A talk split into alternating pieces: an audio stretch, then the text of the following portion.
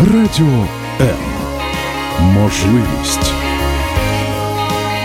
Радіо М. Мрія.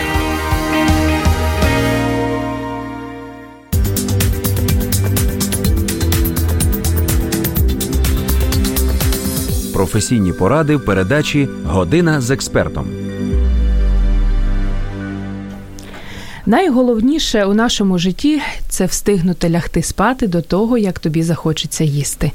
А ми, як і нація українців, які хочуть їсти постійно, да ще й сала, да ще й борщу, да ще й оселедцю. Тому сьогоднішня програма Година з експертом буде присвячена всьому, що пов'язано з їжею. І у нас сьогодні чудовий експерт, яка, як і я, наскільки я розумію, дуже любить сало. Звати її Галина Незговорова, вона гастроентеролог, дієтолог клініки Борис. А також ви часто можете її побачити у сніданку з 1 плюс 1, де вона дає різноманітні поради дієтолога. Галина, вітаю вас. Доброго дня, мої дорогі слухачі. Дуже вдячна за запрошення і сподіваюся, що наше спілкування буде продуктивне, цікаве і корисне впевнені, бо я вже чую цю мову, бачу цю жінку телевізійною, тому нам також неймовірно приємно, що сьогодні ви завітали до нас. Дякую. Мене звати Зоя Нікітюк, це програма Година з експертом. Ви можете долучитись до нас, зателефонувати за безкоштовним номером 0800 21 2018 або написати своє запитання, свій коментар під стрімом програми на сторінці Радіо М у Фейсбук. Оскільки ми, пані Галино, не всі добре навчалися в школі, наприклад, у мене є деякі моменти. То будь-які проблеми з нашим шлунком, ми кажемо, у мене слабенький шлунок, або у мене захворів шлунок. Можете нам на пальцях дуже коротко розказати, яка різниця між підшлунковою, шлунком і кишківником? Е, я пам'ятаю такий випадок з дитинства. Коли я ще маленькою їздила до бабусі, і вона колись казала, що ось ось сьогодні в мене не було шлунка. І так продовж декількох днів. Я була вражена, що сталося, як же так, і чому ніч, ніхто нічого не робить. У бабусі немає шлунка. Ніхто нічого не робить. А вже коли і мені було соромно запитати, а от коли я вже була студенткою, я зрозуміла, про що йшла мова. Зараз дуже часто пацієнти приходять, коли на консультацію, вони дуже часто говорять, у мене болить живіт. І це дуже правильно. Чому? Тому що в животі є багато органів. І сказати, який саме орган турбує, дуже важко. Це якщо ти не володієш екстрасерсонними якимись там е, здібностями, то сказати, що турбує, дуже важко. І навіть нам, лікарям, е, навіть коли вже пацієнт багато що розповів про себе, і ми зібрали анамнестичні дані, подивилися і таке інше, але абсолютно точно поставити діагноз не завжди вдається. Інколи необхідно зробити ще додаткові обстеження, лабораторні дослідження, інструментальні дослідження захворювання, а вже тільки тоді поставити діагноз. В чому різниця? У нашому животі знаходиться не тільки шлунок, не тільки кишківник, Всього там а є. звичайно багато органів. І як вони турбують, це знає тільки професіонал. Тому, якщо щось виникає, чи там здуття, чи там неприємні відчуття, чи дискомфорт, чи щось заболіло, не зволікайте, обов'язково звертайтеся до лікаря, дайте йому можливість розібратися, що з вами робиться, і надати вам допомогу. Тому що якщо ви будете звертатися звертатися до інтернету, чи до бабусі, чи до своєї тітоньки, чи до сусідки, порадь, що робити. Це дуже така хибна, хибне бажання і дуже хибна така але ми такий так шлях. Любимо, так любимо. Я розумію, я розумію, робити. але я дуже прошу, якщо таке виникає, будь ласка, будь ласка, не зволікайте, звертайтеся до лікаря, тому що інколи буває так, що незначний дискомфорт. А це вже є ознака достатньо серйозного захворювання, і це може встановити тільки лікар. Ну, от ви знаєте, готуючись до ефіру, я дізналася про те, що пітливість і слабкість, і, наприклад, навіть проблеми з пам'яттю можуть свідчити не тільки про те, що в тебе щитоподібною залозою якісь проблеми, а й про те, що в тебе шлунок. Щось із шлунком. Ви можете назвати ще декілька таких найпопулярніших ознак, коли потрібно бігти до лікаря? Симптоми, які ви назвали, вони не специфічні. Вони можуть бути також і при захворюваннях серцево-судинної системи, при нервових яких захворюваннях, чи при захворюваннях нирок, і навіть при гінекологічних проблемах у жінок. Uh-huh. От тому визначитися, що з людиною, і що її турбує, треба ще додатково е, і розпитати, і подивитися, і тільки тоді скласти якусь таку загальну картину, що відбувається із здоров'ям. Стосовно шлунково кишкового тракту, найчастіше які можуть бути симптоми: це нудота, це печія, це здуття, це порушення стулу, чи закрип, чи діарея, і, звичайно, болі у животі. Це будь-якої локалізації, але обов'язково треба звертатися до лікаря. Всі лікарі, от всі лікарі, ви знаєте, звичайно, всі тому що, ну розумієте, наприклад, такі є приклади. Може потрапити людина до до швидкої, до до лікарні швидкої допомоги з болями у животі роблять кардіограму, а це вже початкові ознаки інфаркту міокарда. Або навпаки, людина приїздить на консультацію до терапевта або гастроентеролога з болями, скажімо, там у грудні, ну, клітині, грудній клітині, а це виразкова хвороба і виразка у шлунку. Страшні отже, історії розповідаєте ні, справа сьогодні. в тому, що ні, справа в тому, що це реалії життя. Інколи буває так, що хворий звертається з допомогою до гастроентеролога з болями у животі, а насправді у нього грижа грудного відділу хребта. Ось така ситуація. Мені подобається цей початок нашої програми, Все пані буває, Галино. Так. Три продукти, які найбільше любить наш шлунок. Я б не могла назвати три продукти. Дозвольте мені окреслити окреслити перелік певних продуктів харчування, які мають бути у нашому раціоні і які задовольняють потреби шлунка і кишківника. І які є завжди в вашому холодильнику. Ще ж до того ж не тільки у холодильнику, а й взагалі угу. це крупи гречка або кіноа, наприклад. Це мають бути білкові продукти, це яйця, м'ясо, риба, кисломолочні продукти. Це обов'язково овочі, обов'язково овочі чи фрукти. І, звичайно, рослинна олія. Ось що має бути обов'язково в раціоні харчування щодня. А от що ви обираєте, які саме продукти, це залежить від традиції вашої сім'ї, від того, що ви любите. Але цей перелік має зберігатися майже щодня. Знаєте, я вас дуже полюбила після того Дякую. сюжету, коли ви розповідали, що сало це краще, ніж найдорожча ковбаса. І 20-40 грамів сала щодня нікому не завадить.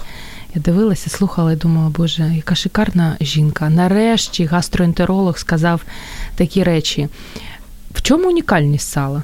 Справа в тому, що це наш традиційний продукт. Як Дуже як, як можна про нього забувати? Хоча сало прийшло до нас з Італії, до речі. Mm-hmm. От так, от що стосується, кому не можна їсти сала, я хочу окреслити такий перелік захворювань. Це ожиріння, звичайно, або надлишкова вага. Якщо є ознаки атеросклерозу або хронічні захворювання серцево-судинної системи, зокрема гіпертонічна хвороба та ішемічна, це не можна людям їсти. Цей продукт не можна їсти тим, хто страждає на захворювання е, підшлункової залози, особливо у період загострення. Якщо є загострення гастрододеніту, тобто захворювання шлунка та 12-палої кишки, і жовчного міхура.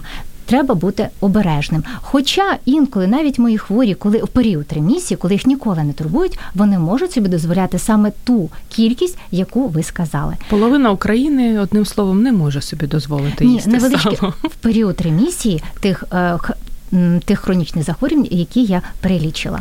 Але знаєте, я не знаю жодної людини, яка може себе обмежити з'їсти всього 40 грамів сала. Ми ж так любимо половинку, так нарізати. Якщо людина їсть 300 грамів сала щодня, що з нею буде? Взагалі то це дуже велика кількість. Ну ну давайте будемо 150. різноманітнити. Урізноманітнити треба свої харчування, не тільки ж сало, а туди додайте е, картопельку запечену, туди шматочок дуже корисної корисного оселедця, огірочок, цибульки, так. огірочок, угу. квашену капусточку. Перестаньте тоді... це робити в ефірі. Помідорчик. От тоді це буде, ну що, що ж це їсти? І шматочок гарного свіженького хліба цільнозернового. Тоді це буде, буде чудова така страва, яку з задоволенням поїсиш і отримаєш саме, як то кажуть, найбільше не тільки задоволення, але й користі. Що ж їсти саме сало? І дуже багато. Ну хіба ж це? Ну це 300 грамів. Є інші продукти, які треба їсти, і треба з'їсти щодня. А діткам сало з якого віку можна вже Бажано вживати? після 4 років краще після 5. І також в невеличкій кількості і сало має бути свіже. Воно не має лежати декілька місяців у холодильнику. Це має бути свіженьке сало. Або підкопчене, таке Ні, ні, ні, ні про яке копчене мова не йде. Копчені продукти це є канцерогенними продуктами, і вони не мають бути в раціоні харчування українців. У мене, знаєте, мама, коли вона, я знаю, що вона просто дивиться саме цю програму, вона, коли хоче так трошечки мене піддістати, вона каже: Зоя, ти должна їсти суп. Если ты не будешь есть суп, все будет плохо. Главное в житті – це суп. Як бути з цим супом? Чому ми, ми вважаємо, якщо ти не їсиш суп, значить шлунок все, все буде погано. Е, Насправді в європейських країнах дуже мало хто Так. їсть суп. Але коли я це кажу, мені кажуть, то Європа, а це Україна. Розумієте, є традиції в сім'ї, які треба шанувати. Вибачайте, буде у вас своя сім'я і будуть у вас свої Я традиції. зрозуміла, що варіантів А коли- немає у А коли, коли матуся, яку ви шануєте і любите, е, приготувала вам суп та ще й подала, треба бути вдячною То їжте і Обов'язково Мгм. треба з'їсти і ще й подякувати. Так, але в принципі, Взагалі, якщо взагалі, людина то не суп, їсть, взагалі то суп це не обов'язкова страва у наш, на нашому столі, хоча це для різноманіття раціону дуже дуже корисно. Чому ні? І до речі, е, мені дуже подобається, наприклад, супи пюре. Дуже гарно засвоюються, і навіть ті продукти харчування, які ви не з'їли б, можливо, а от у супі пюре ви з'їсте. а борщик, як з борщиком? Чудово, чудово, Користь якщо він чи ні? Е, Справа в тому, що він містить е, майже дуже велику кількість інгредієнтів, а вони в свою чергу містять і вітаміни, і мінеральні речовини. І навіть одна порція борщу вона може замінити більшість вітамінних продуктів, які ми їмо. Мм. Отже, саме головне, щоб він був приготований з якісних продуктів. І звичайно, ви ж не їсте борщ е, там декілька разів на день. Я їм. Значить, вам це подобається. Чесно. Ні, ну є, є певні люди, які дуже це люблять. А чому ні? Чому ні? я Саме головне, щоб він був... так знаєте, відерко, відерко, борщичку, А, ні, це не розумієте, кістя. можна їсти там один-два дні, скажімо, ну максимум три. Не можна так робити. Краще, щоб їжа була свіже приготована. От тоді зберігаються всі корисні речовини. А коли ми розігріваємо їжу, то більшість речовин уже втрачаються. Ми маємо про це пам'ятати. Проти яких продуктів ви категорично проти як лікар? Ну, копчена, це, Е, я вже це зрозуміла. Обов'язково це майже перший продукт. Це е, дуже жирні продукти, смажені продукти. Не можна, щоб вони були у нас в раціоні харчування. Це фастфуди, це солодкі пакетовані там якісь продукти, це соки, газовані солодкі напої. Вони не бажані, особливо діткам це не можна пити. І ще які продукти, ну це е, звичайно копчене м'ясо. От також не можна їсти. І фактично саме головне, щоб наші продукти були якісні, свіжі і щоб вони були правильно приготовані. Якщо людину нічого не турбує, вона себе гарно почуває, вона може їсти всі продукти харчування, і, до речі, в неї в раціоні мають бути якомога більше свіжі овочі, фрукти, ягоди, а потім далі приготовані крупи і таке інше. І тільки на останньому місці невеличка кількість м'яса або риби. І, до речі, м'ясо е, краще використовувати не, не частіше одного разу на три дні, особливо якщо тобі за 40 років, і, і ти вже не молода людина. Треба дивитися. Ну ре- реально Молода, але не дуже. реально треба дивитися, як то кажуть, е, е, от на, на речі. І краще, як то кажуть, уже дивитися, що. Що вже вибирати собі в раціоні харчування? Обов'язково мають бути кисломолочні продукти. Е, Що стосується насіннячка, горішків, вони також мають бути в раціоні в невеличкій кількості, там 5-10 е, там штучок, як то кажуть, і е, це бажано, щоб їх прокалити, десь так засунути в духовочку, тому що ви взагалі не знаєте, де зберігалися ці продукти, що по них бігало і що залишало після себе. Вибачайте, от і хто пакував ці продукти, то- тому краще е, так. Трошечки знешкодити ці речі і тоді їсти в невеличкій кількості щодня. Ви згадали пакетовані соки, Соки. особливо Мгм. для дітей. Але я знаю, що мами дуже полюбляють е, купувати спеціально ці соки в пакетиках, де написано сік для дітей. Бо це Як зручно, це? бо Мгм. це дуже зручно. Розумієте? Е, Справа в тому, що те, що відбувається в техногенний прогрес, він в як в якому ступені нам допомагає, а в деякому, як то кажуть, палка у двох кінцях. Тобто десь щось допомагає, а десь, на жаль, приносить шкоду. Отже, що стосується солодких е, соків, напоїв, там дуже багато цукру. Там додають консерванти, там додають барвники. А це не є корисним для організму дитини. І мами повинні про це пам'ятати обов'язково. Краще зварити компотика свіжих ягід або фруктів, або заморожених. Це на це потрібно дуже мало часу, але це треба зробити, якщо ти дійсно любиш свою дитину. Якщо ми вже про дітей трошки зачепили тему, е, мами полюбляють екзотичні фрукти. Як Так. ви до цього ставитесь? Чи можна дитині давати екзотичні фрукти з самого самого маличку? Е, Взагалі-то екзотичні фрукти краще давати вже після трьох років. Це по-перше, чому? Тому що е, ми не треба дивитися, як дитина реагує на вживання таких фруктів. Особливо, якщо в анамнезі є алергічні реакції, то екзотичні фрукти заборонені до вживання, або Мгм. треба їх вживати більш, е, як то кажуть, так, в невеличкій кількості, щоб попередити розвиток алергічних реакцій. Чи Можливо, давайте позначимо екзотичні фрукти. Апельсин це екзотичний фрукт чи Е, ні? Це вже не не екзотичний фрукт для нашого покоління дітей. Мгм. Розумієте, це в моєму поколінні це були екзотичні фрукти. І фанта, колись, коли я була студенткою, боже, це був такий такий делікатес. Так. І ми його пили в невеличкій кількості, бо це було щось таке божественне. Е, Хоча зараз я розумію, наскільки це все ж таки був шкідливий напій. Ну, ми пили його в невеличкій кількості. Не до речі, не могли собі дозволити.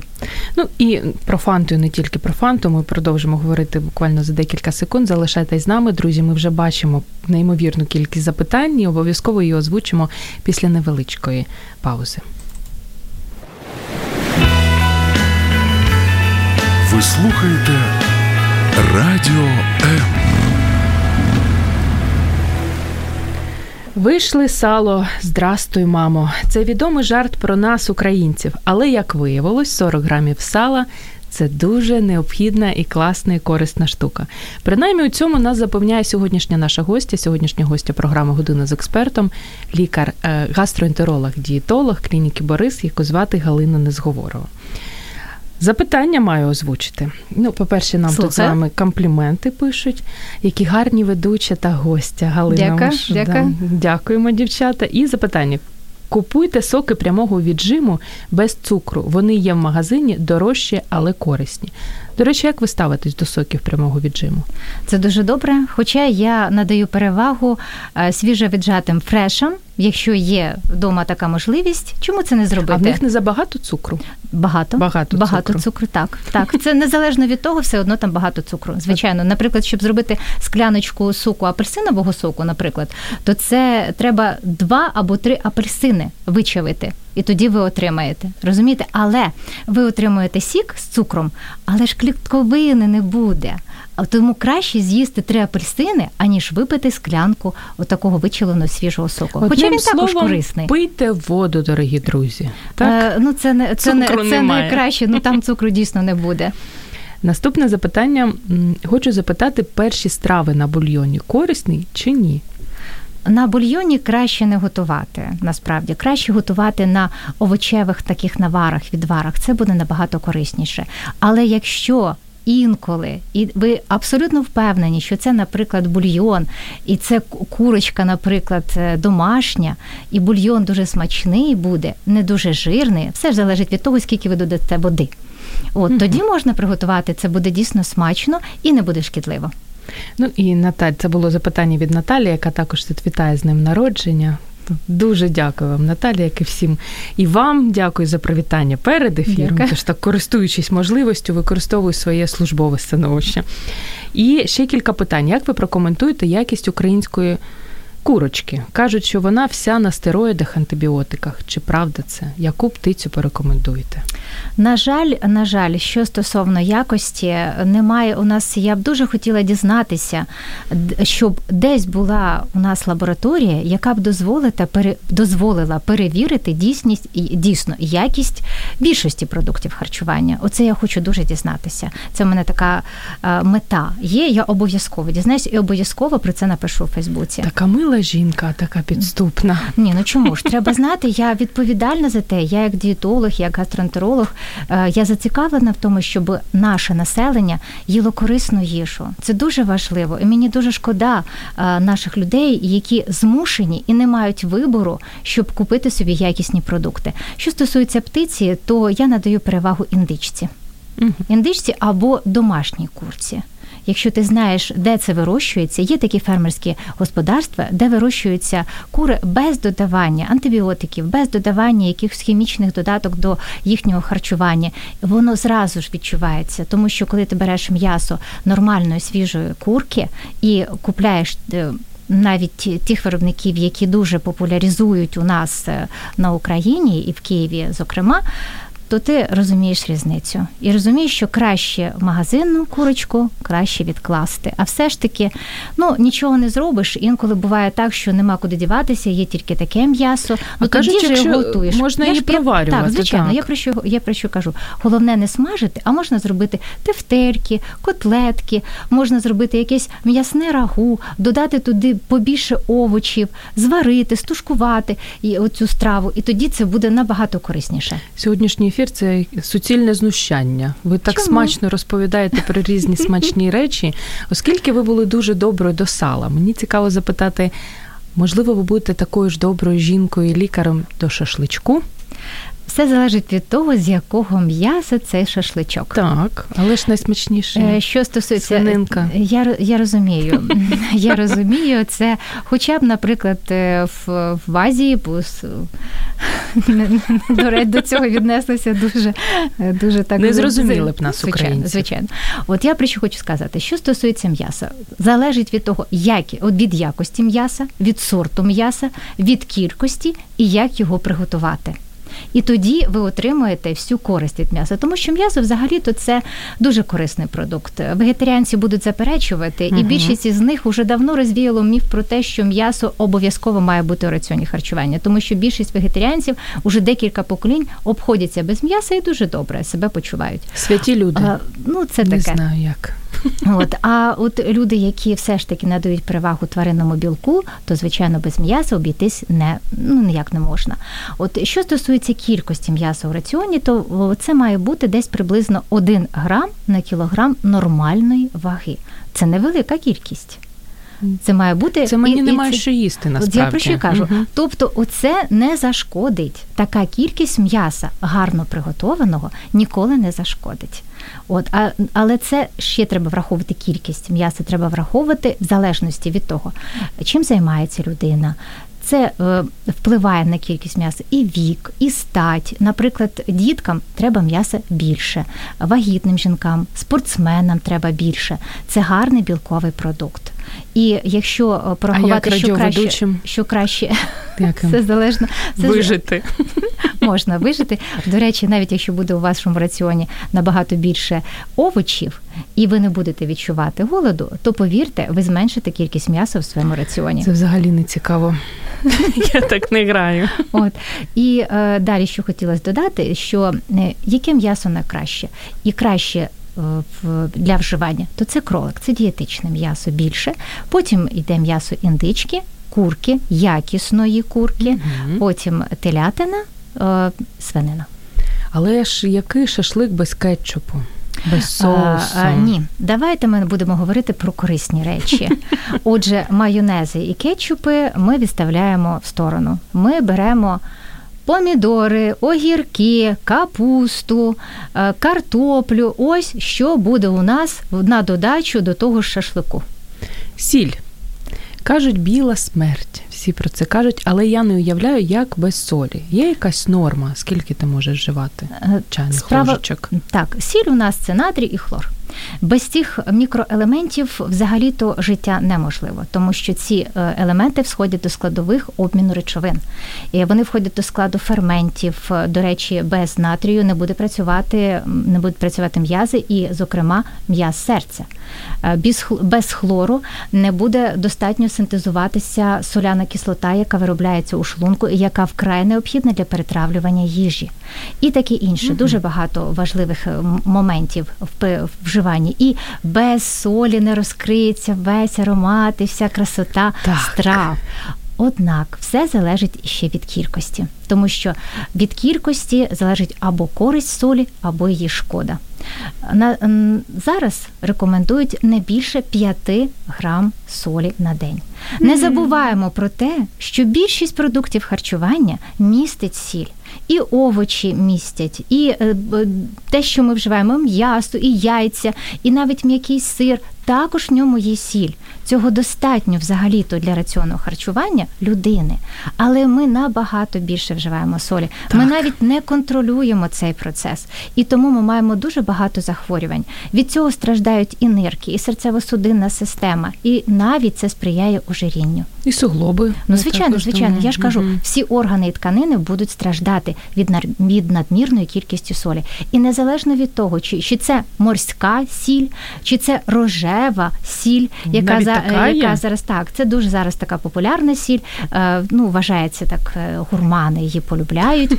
Ну от е, це сіль, яка містить дійсно невеличку кількість мінеральних речовин, яку не містить наша звичайна біла сіль, і тому вона вважається, начебто більш корисною. Але не забуваємо про кількість не Гламурна більше сіль, 5... Галино, гламурна да, сіль. Не більше 5 грамів на день. Тобто це чайна ложечка.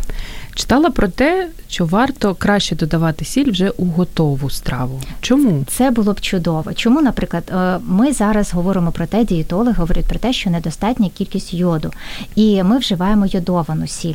Коли ми будемо йодовану сіль додавати до страв, вона дуже швидко нейтралізується, і ми вже той йод, який ми хочемо отримати, ми його не отримаємо. Тому краще йодовану сіль додавати до страв. Звичайно, це буде набагато корисніше. І таким чином ми зможемо контролювати кількість солі, яку ми їмо.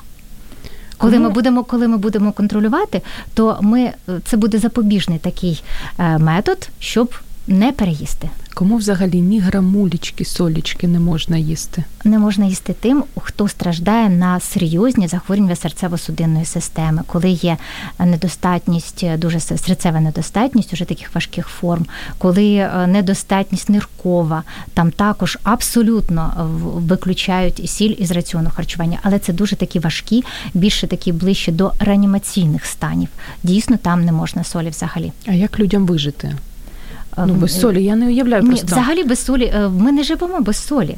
Якщо ви їсте овочі, якщо ви їсте е, м'ясо, якщо ви їсте інші продукти харчування, ви вже отримуєте сіль. Тобто ви не можете сказати, що ви не їсте солі. Тобто немає солі у вашому раціоні харчування. Ви не можете так сказати, тому що вона дійсно є. А чи можна замінити, наприклад, в салат не додавати сіль, а лимонний сік? Так, так, можна. Можна для того, щоб покращити смакові якості салату, і щоб у нас краще виділявся і слюна, і шлунковий сік, і щоб це краще перетравлювалося. Звичайно, це можна використовувати. Так, кефір штука, яка дуже мучить, тому що дуже багато людей вважають це чудодійний напій, кефір, і зранку і ввечері в день його потрібно пити, будеш стрункою, гарною, молодою і проживеш 130 років не тільки кефір, а взагалі кисломолочні продукти. Вони мають бути в раціоні харчування щодня, не менше однієї скляночки на день. Обов'язково. Чому? Тому що кисломолочні продукти вони покращують процеси травлення. Вони покра... це як субстрат, такий дуже корисний субстрат для нашої мікрофлори кишечника. А якщо буде задоволена наша мікрофлора, у нас буде дуже гарний імунітет. Настрій. У нас обов'язково настрій буде, тому що вже доведено, що стан мікрофлори впливає впливає на наш настрій, і дуже часто депресивні стани пов'язані з тим, що страждає мікрофлора. Отже, коли ми будемо їсти кисломолочні продукти, обов'язково наш організм нам дуже дуже подякує. До речі, от е, нам пишуть запитання, яке також у мене було: яка різниця між кефіром і закваскою? І що більш корисне? Е, справа в тому, що користь є і в тому, і в іншому продукту. Це в залежності від того, а хтось взагалі не їсть, наприклад, ані кефіру, ані закваски не п'є. Е, кефір більше там більше білку, і він е, більш насичений, і найчастіше він трошечки жирніший, ніж закваска. От і, скажімо так, там більше білку буде. І а що стосовно таких ну, традицій чи смаків, в залежності від того, що любить людина, чи вона любить йогурт, чи вона любить ряженку, чи там кефір. Хто любить, яка різниця? Саме головне, щоб ви з'їли цей продукт. Чи можна його вживати? Коли ти тільки проснувся і і ще голодний. Я просто читала про те, що кефір в жодному разі не можна пити на голодний шлунок. А, Ні, це залежить від того, як ви себе почуваєте. Якщо вас нічого, він же трошечки з кислинкою, цей продукт. Якщо немає запальних процесів у шлунку та у кишківнику, то ви запросто можете цей продукт, е, коли ви коли у вас є бажання з'їсти цей продукт. Будь ласка, ви можете його їсти. Але краще взагалі-то кисломолочні продукти хтось. Комусь дуже подобається в першу половину дня. У мене дуже багато пацієнтів, які надають перевагу вживати цей продукт увечері. Е, це якимось чином трошечки е, зменшує їх бажання наїстися ввечері, коли вони приходять після роботи, і е, вечеря була, скажімо, десь о 6 годині, а десь о 9 годині ну страшенно хочеться їсти. І не пів скляночки кефіру задовольняє їх жагу, щоб щось поїсти. І цього достатньо. І це дуже добре. А якщо кефіром замінити вечерю? От приходиш з роботи, взагалі нічого не їв, випив тільки скляночку кефіру. Чудово, якщо ви Чудово. при цьому, якщо ви при цьому. Е, себе гарно почуваєте, і у вас немає бажання побігти побігти до холодильника і повторити, і ще щось додати до цього, то тоді це дуже добре. Взагалі це дуже корисно. Навіть є кефірні дієти, які, до речі, ефективні. Хоча їм е, так використовувати такі дієти часто не рекомендується, тому що треба урізноманітнувати свій раціон харчування, щоб отримати максимальну кількість поживних речовин. Ми вже згадали з вами про гламурну сіль. А зараз ще дуже дівчата люблять клітчатку в баночці, там насіння якесь в баночці. Це ліниві дівчатка, ага. які не хочуть їсти фрукти, овочі та ягоди. А якщо ти вживаєш яблучко, то тобі оця вся клічаточка і насіння не потрібно. Цього може бути недостатньо. Угу. Бажано з'їдати десь приблизно 4 фрукти на день, 4 різновиди фрукти. І ще невеличку скляночку ягід. От тоді, А де ж їх взимку взяти? Галина? Заморожені. Ага, а що ви підходять. робите влітку? Будь ласка, морозильну камеру, будь ласка, загружайте все, все, все, все корисне, що є літом, все, що зібрали, для того, щоб взимку не шукати в магазинах, а доставати свого холодильника. Корисні, особливо, якщо ви це самі зібрали. Так, ми збирали з бабулею, але так воно мене стоїть без діла. Треба хоч компот якийсь наварити. Треба згадати і, і використати з'їсти. обов'язково. І, до речі, їх можна додавати, ці ягоди, їх можна додавати, взбивати блендером, робити смузі, додавати до кефіру, до йогуртів. Це дуже смачно, особливо смачно діткам. І ще один такий бум є. Знову ж таки, вже другий раз згадую маму, але просто для неї порада. Вона в мене любить таку моду, знаєте, стати і на ще серце, тобто на голодний ще шлуночок, набовкати собі ложечку соди у воді і випити. І вона вважає, що таким чином вона буде дуже здоровою. А вся родина їй каже: Мамо, що ви робите? Це абсолютно неправильно. Ура! І бажано цього не робити. Е, соду інколи можна вживати тільки тоді, коли є підвищена кислотність, і людина страждає на печію, і немає нічого якимось чином за собі зарадити, і немає нічого, щоб якось її погасити. Це відчуття неприємне. От тоді тільки можна використовувати соду. А щодня її пити навіщо? Це нічого не дає. Не може не бути нічого кращого, ніж скляночка водички кімнатної температури, і якщо нічого не турбує, додати туди трошечки лимонного соку. Нашкодити Оце содою буде. так можна собі? Можна нашкодити, звичайно. Ви е, фактично порушуєте процес, е, як це ж ви порушуєте процес травлення, фактично. Не можна цього робити. Зменшується викид кислоти. Е, соляної кислоти. І тоді порушується процес травлення, коли ви будете снідати. Ви не будете хотіти снідати так гарно з апетитом, як би це зробили без ну, цієї речовини. Дуже вам вдячна за це, мамо. слухайте Не, не потрібно уважно. цього робити ні в якому разі. Добре, і ми продовжимо говорити про все, що пов'язано з їжею. Буквально за декілька секунд. Друзі, ви можете нам зателефонувати 0800 21 2018 або написати своє запитання, як роблять наші слухачі, під стрімом на сторінці Радіо, під стрімом нашої програми Година з експертом. Ви слухаєте Радіо М.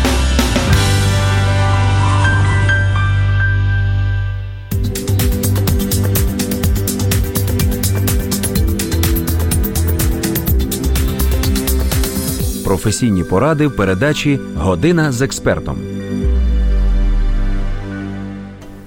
Зі столу потрібно вставати напівголодним, а не напівживим. Народна мудрість. Якщо вам, як і мені, важко це зробити, то Галина Незговорова навчить. У нас вже є перший телефонний дзвіночок. Ви в прямому ефірі. Ми слухаємо вас. Задавайте своє запитання. А сколько можно морковного сока выпивать? Я сама делаю на соковыжималке. Ага, добре, дякуємо. А, Спасибо за вопрос. Что касается морковного сока, если вы прекрасно себя чувствуете, вас ничего не беспокоит, не беспокоит боли в желудке, и э, вы при- можете себе позволить данный сок пить, э, пожалуйста, каждый день по полстаканчика этого сока. Лучше будет, чтобы он был менее концентрированный, разбавить его с водичкой, то есть до полного стаканчика. Это можно делать желательно между приемами пищи. І у нас молодці, бачите, як про своє здоров'я піклуються. Молодець, ви ще до нас зателефонували. І у нас запитання, яке от я не можу також вам не задати, про рекламу.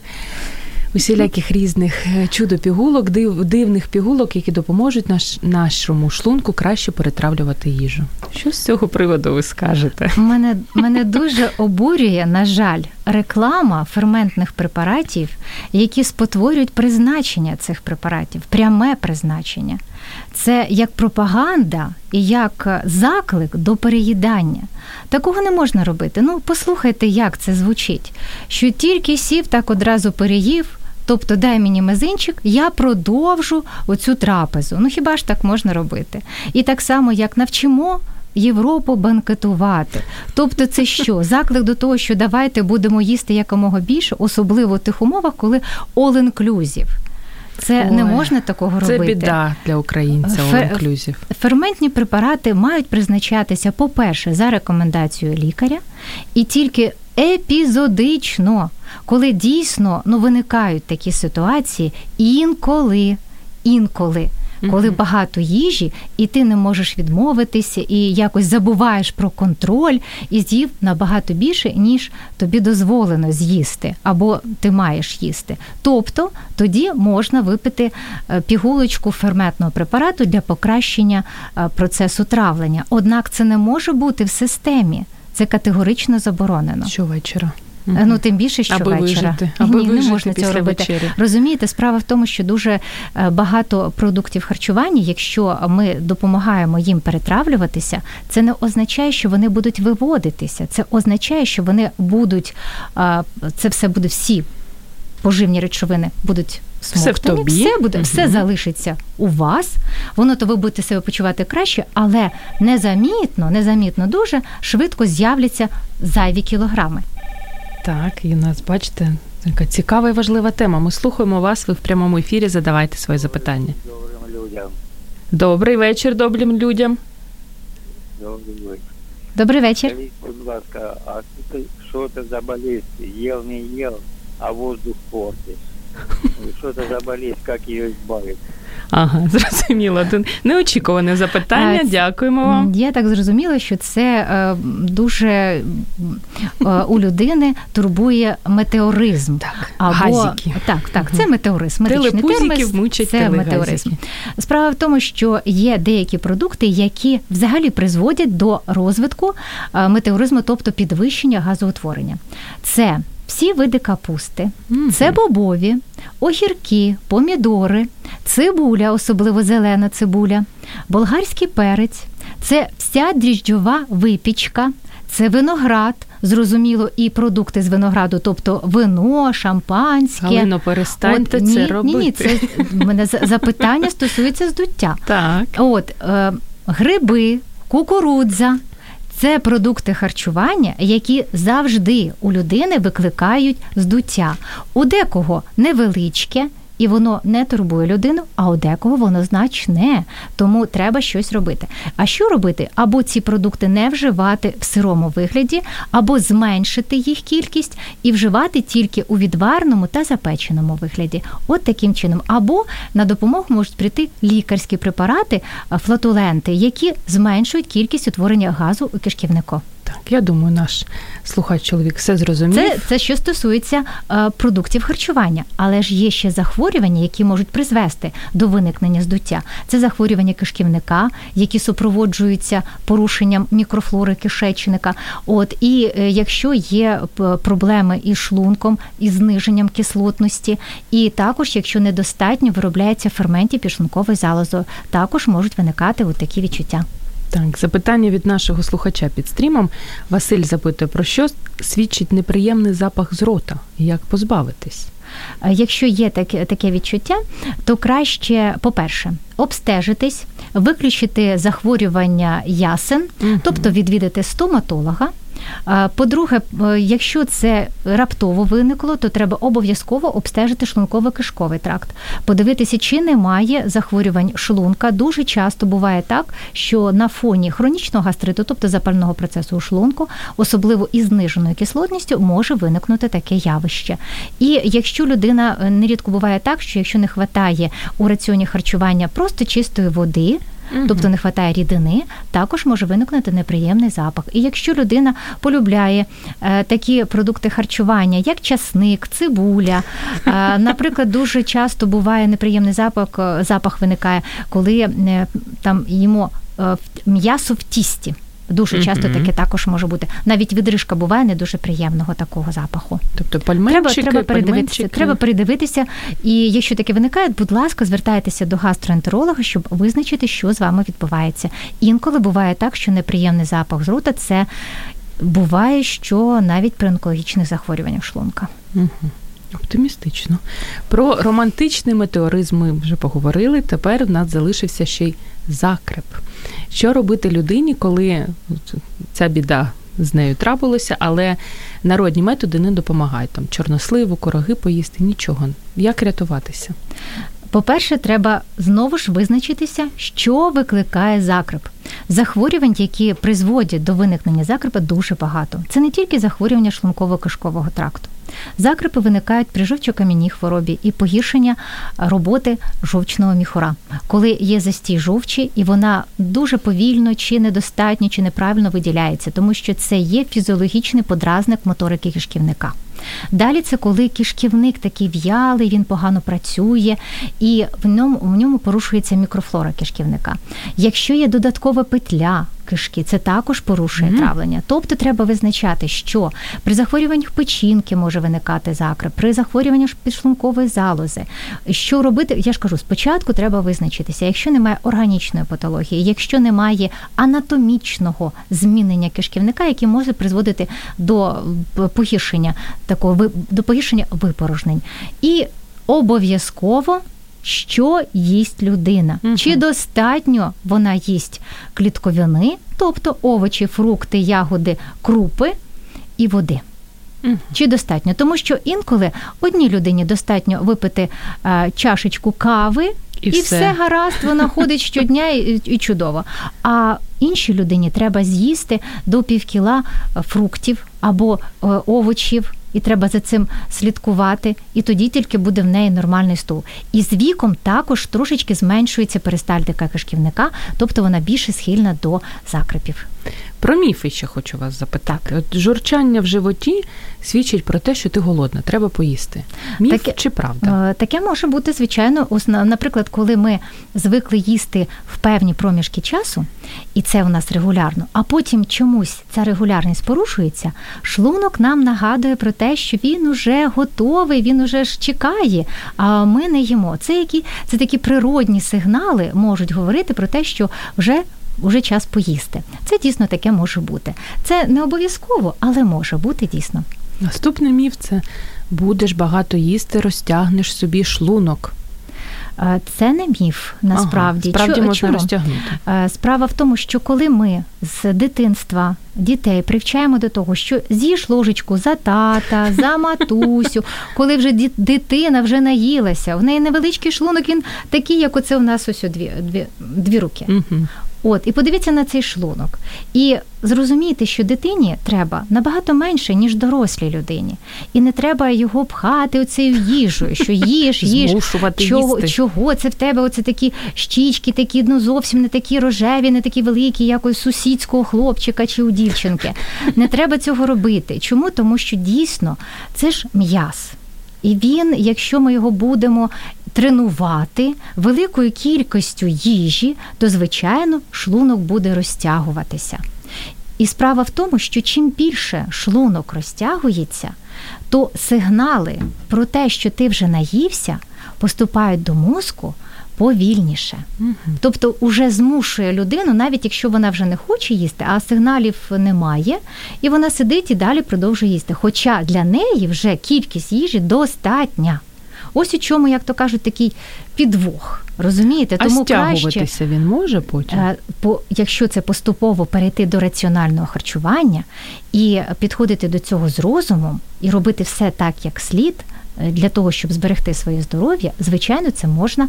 Це ж тренування, це ж фактично тренування. Ми тренуємо себе Все в тому, життя. щоб краще краще себе почувати, краще виглядати, щоб подовжити своє життя, активне життя, щоб ми нарешті стали довгожителями, а не тільки японці. Про що може свідчити печія, коли ти знаєш, що нічого там гострого, солоного не їв, а все одно ти не дуже добре себе почуваєш? Печія це відчуття такого печіння за грудниною. Воно виникає тоді, коли е, між стравоходом і шлунком не зовсім щільно стик, так змикається клапан. Розумієте, ну це не клапан, це таке фізіологічне утворення. І їжа із шлунка потрапляє у стравохід. Особливо це може виникати у горизонтальному положенні. І коли це виникає, чим частіше це називається регургітація. Чим частіше такі явища виникають, тим більше подразнюється стравохід і виникає запалення. А коли виникає запалення, воно супроводжується відчуттям такого печіння. Тобто, це до речі, це не залежить від того, яка в тебе кислотність, чи вона низька, чи вона навіть зовсім відсутня, чи вона підвищена. От це справа в тому, що це не працює, е, це кардіальний такий сфінктер. Тобто між стравоходом і шлунком. Е, Яким чином це можна попередити такі відчуття? Е, Дійсно. Продукти харчування, які викликають виникнення печії, це кисле, солоне, газовані напої, це е, фізичні вправи з нахилом тулуба вперед. Це коли е, дівчатка вдягають корсети, які здавлюють е, ну так, животики, так, грудну А якщо колготки для фігури, це знаєте, ні, ні, такі колготки вони, вони набагато нижче. Ага. Почекайте. колготки набагато нижче. Різні є, є такі, знаєте, аж майже до шиї. Не бачила. От. Отже, це пов'язано з тим, що не зовсім отак, отак працює стикач між стравоходом і шлунком. Саме головне не вживати ці продукти, які викликають е, виник, ну, викликають це відчуття. Це по-перше. По-друге, Вести здоровий спосіб життя і ніколи ще нормальні я маю на увазі здорові продукти харчування, якщо не зловживати кислим, там не їсти томати, бо томати дуже часто викликають таке відчуття, і не лягати після того, як поїв. Аби жирочок зав'язався. Ні, не потрібно, щоб він зав'язувався. Він нам зовсім не потрібен. Е, Не не потрібно нам цукрового діабету, ожиріння нам не потрібно, проблеми з серцем, інфарктів, інсультів не потрібно. Будемо бігти від цього. І на завершення у нас залишаються останні хвилини, аби не тільки японці стали нацією довгожителів. Що зробити, щоб і українці також жили довго? Е, Мені здається, зараз дуже багато інформації від дієтологів, від дуже е, гарних фахівців, які розповідають, як краще їсти, що краще їсти, що вживати, як, яка різниця між продуктами, в якій кількості мають вживати. Якщо люди будуть дослухатися до цього, хоча б інколи робити правильні висновки і слідувати цим настановам і цим рекомендаціям, я впевнена, що наша нація буде довгожителями. А ще мені б хотілося б дуже порадити побільше позитивних емоцій. Побільше. Не дивіться телевізор, ідіть на природу, займайтеся обов'язково спортом, спілкуйтеся з людьми, які вам приносять задоволення, з ким вам комфортно, приємно, і ви отримуєте насолоду. Чим більше цього буде, позитиву, життя настільки різноманітне, настільки цікаве, настільки чудове. Ми маємо жити обов'язково і насолоджуватися цим життям. Пані Галино, дуже вам дякую. Я вже от одразу готова бігти, насолоджуватися життям. Дякую за те, що ви були гостею нашої Дякую програми. вам за. І нагадаю для наших слухачів, які сьогодні були дуже активними, ви молодці. Молодці, значить, будете жити довго, щасливо і їсти Так. гарну їжу. А на- Щастя нам і здоров'я. так, Це саме щастя головне. і здоров'я, як кажуть. Е, Нагадаю, що сьогодні в програмі Година з експертом була експерт Галина Незговорова, яку ви можете побачити на телебаченні. В її рубриці поради дієтолога. У сніданок 1 плюс 1, а також побачити в клініці Борис, Так. оскільки вона є гастроентерологом, дієтологом. Тож до нової зустрічі. До нових І на завершення, друзі, пам'ятайте, що єдиний спосіб не їсти після шостої це з'їсти все до шостої. А яку саме їжу обрати, ви вже знаєте. Тож дякую, що були з нами. До зустрічі за тиждень.